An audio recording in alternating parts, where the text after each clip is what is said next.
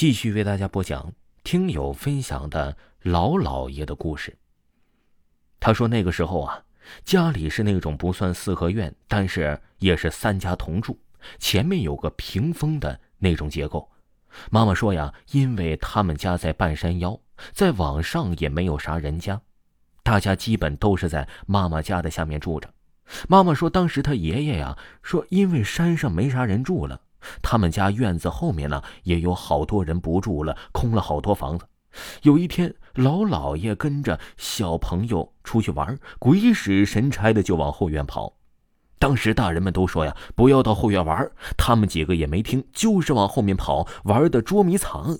这应该是从那个时候到现在都比较流行的游戏了吧？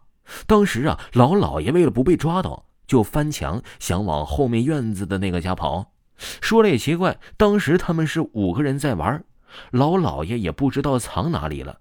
突然出来个小孩，就带着老老爷往后面跑。那些房子长时间没人住，还死过人，所以房门都是锁着的。他们平时啊想进去都得翻跟头，但是那天呢，老老爷被那孩子拉着跑，直接就从大门进去里面了。一进去啊，老爷心想：这样你们就找不到我了吧？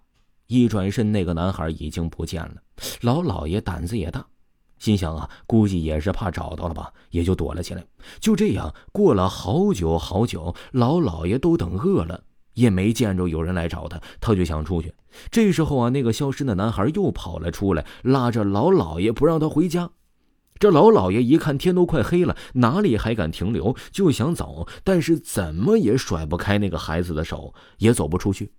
就这样过了很久，大人们问询找了过来，因为小孩子们回去以后啊，说今天呢，我老老爷真厉害，玩个捉迷藏，直接往那个没人住的家跑。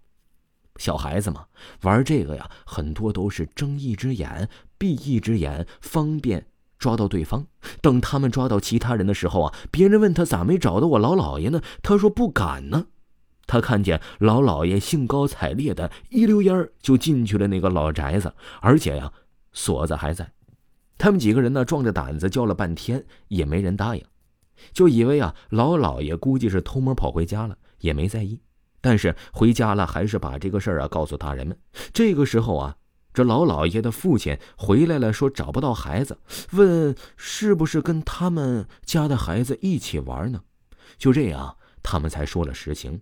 才有一帮人找我老老爷的那个场面。当时啊，大人们砸开那个门，就看到老老爷傻呵呵的一个人在那兜兜转转，就是走不出来，而且也看不见他们。直到村里懂这个人来了，才把这老老爷带回了家。妈妈说呀，自打那件事啊，这老老爷们这是再也就不敢去那里玩了。而且呀，回来没几天还发了高烧，嘴里呀还说着胡话。这是其中一位听友给大家分享的故事。另外啊，还有一位听友叫鬼精灵佑，给大家分享的一个他的真实经历啊。他说：“主播你好，这是我的亲身经历。那是农村秋收的时候啊，听友啊说，我和我老公去我娘家帮忙。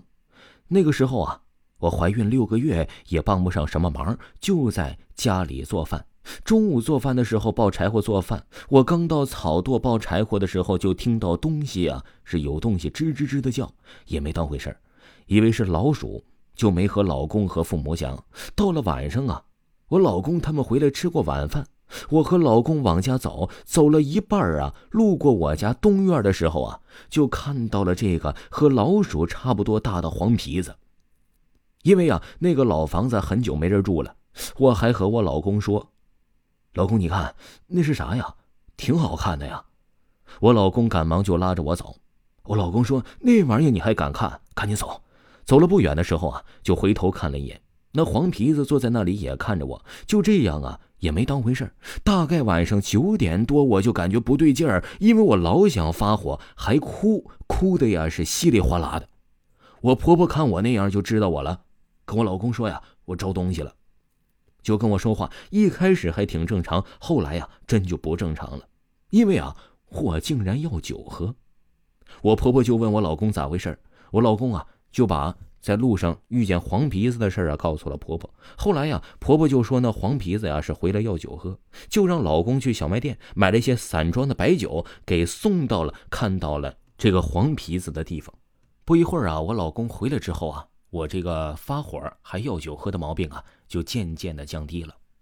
听众朋友，这个呢就是两位听友给咱们分享的他的真实经历。那您就私信维华，维华发您咱们听友群的二维码，咱们下期再见。